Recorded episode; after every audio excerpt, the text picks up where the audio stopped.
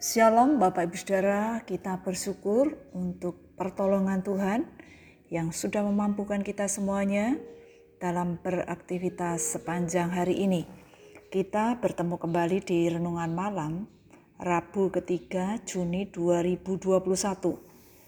Mari sebelum beristirahat, kita menyediakan waktu sejenak untuk merenungkan kebenaran firman-Nya, agar iman kita dikuatkan, makin mengenal Tuhan, dan hidup sesuai dengan yang dikehendakinya. Sebelumnya kita berdoa mohon pertolongan Tuhan. Bapa yang di surga kami bersyukur untuk kasih setia Tuhan yang sudah memampukan kami menjalani kehidupan sepanjang hari ini. Terima kasih untuk kesempatan yang Tuhan berikan sebelum beristirahat. Kami akan membaca dan merenungkan kebenaran firman-Mu. Kami mohon hikmat Mu ya Tuhan, membuat kami mengerti seperti yang Tuhan mau kami mengerti, dan kami dimampukan untuk menjalani hidup ini seperti yang Tuhan mau kami jalani sesuai dengan firman-Mu. Terima kasih, berbicaralah ya Tuhan, kami siap untuk mendengar.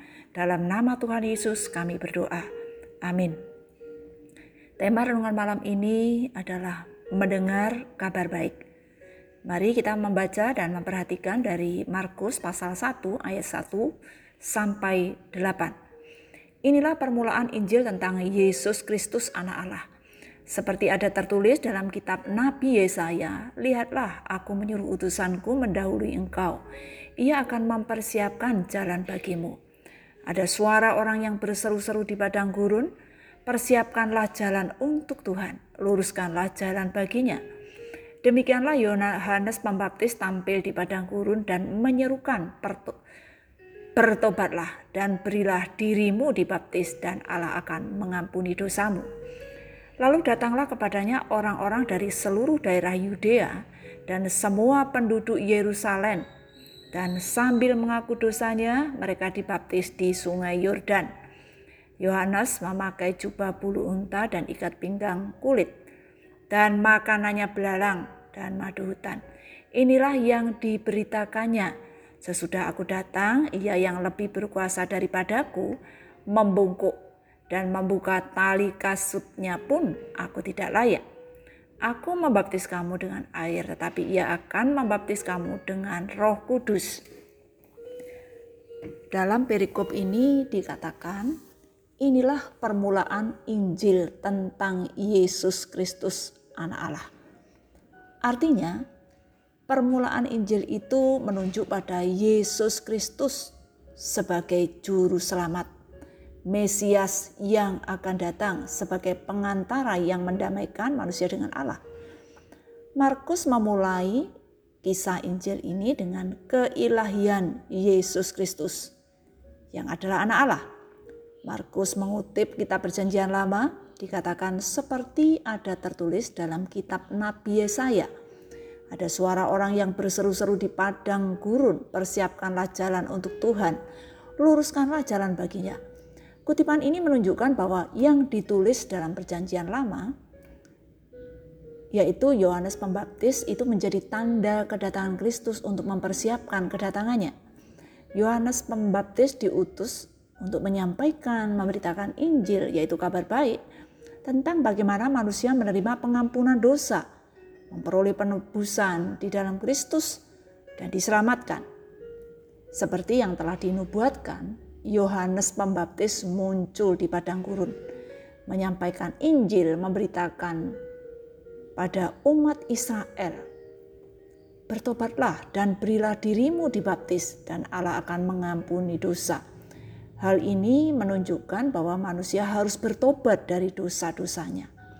Percaya pada Yesus yang akan datang dan Allah akan mengampuni dosa mereka. Pertobatan itu akan dinyatakan dengan kesediaan menyerahkan diri untuk dibaptis. Saat itu, orang banyak yang mendengar apa yang sudah Yohanes Pembaptis beritakan dari seluruh daerah Yudea dan semua penduduk Yerusalem mereka mengaku dosa-dosanya kepada Allah.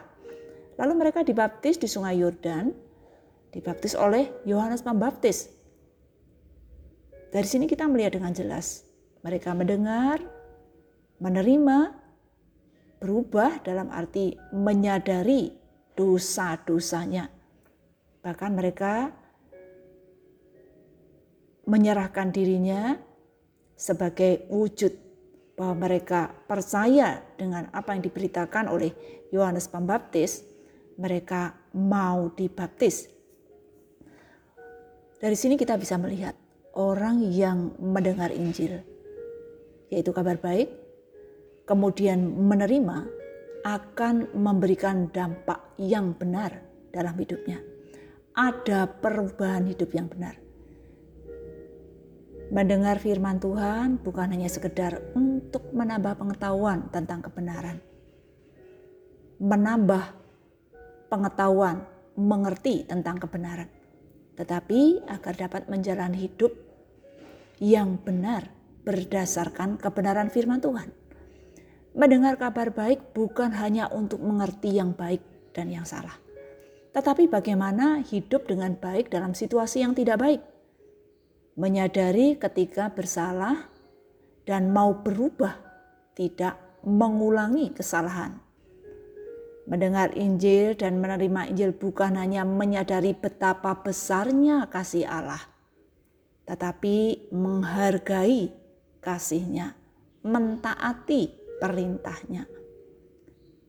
Marilah kita renungkan apakah yang perlu berubah dalam diri kita masing-masing menurut firman Tuhan? Maukah kita dengan rendah hati berubah sesuai dengan kehendak Tuhan? Kiranya Tuhan menolong kita untuk peka terhadap apa yang ada dalam diri kita masing-masing yang perlu diubah. Sehingga lewat kehidupan kita, nama Tuhan dipermuliakan. Kita berdoa. Bapa yang di surga, kami bersyukur. Firman-Mu mengingatkan kami betapa Tuhan mengasihi kami. Kami bersyukur Tuhan memakai nabi-nabi, para murid, dan banyak orang untuk memberitakan kabar baik. Tolonglah kami dengan rendah hati untuk diubahkan seturut dengan firman Tuhan. Mau menghargai, mensyukuri, kasih Tuhan dengan benar. Pakailah kami menjadi Allah di tangan Tuhan, baik melalui perkataan, perbuatan, maupun yang kami pikirkan. Itu untuk menyatakan kasih-Mu. Bapa yang di surga, kami mempercayakan istirahat malam ini dalam pemeliharaan dan kasih-Mu yang sempurna.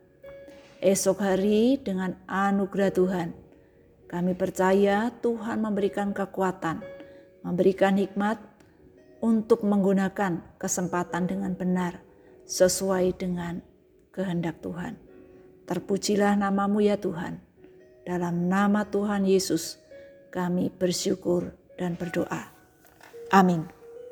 Bapak Ibu sekalian, selamat malam, selamat beristirahat. Tuhan Yesus memberkati. Amin.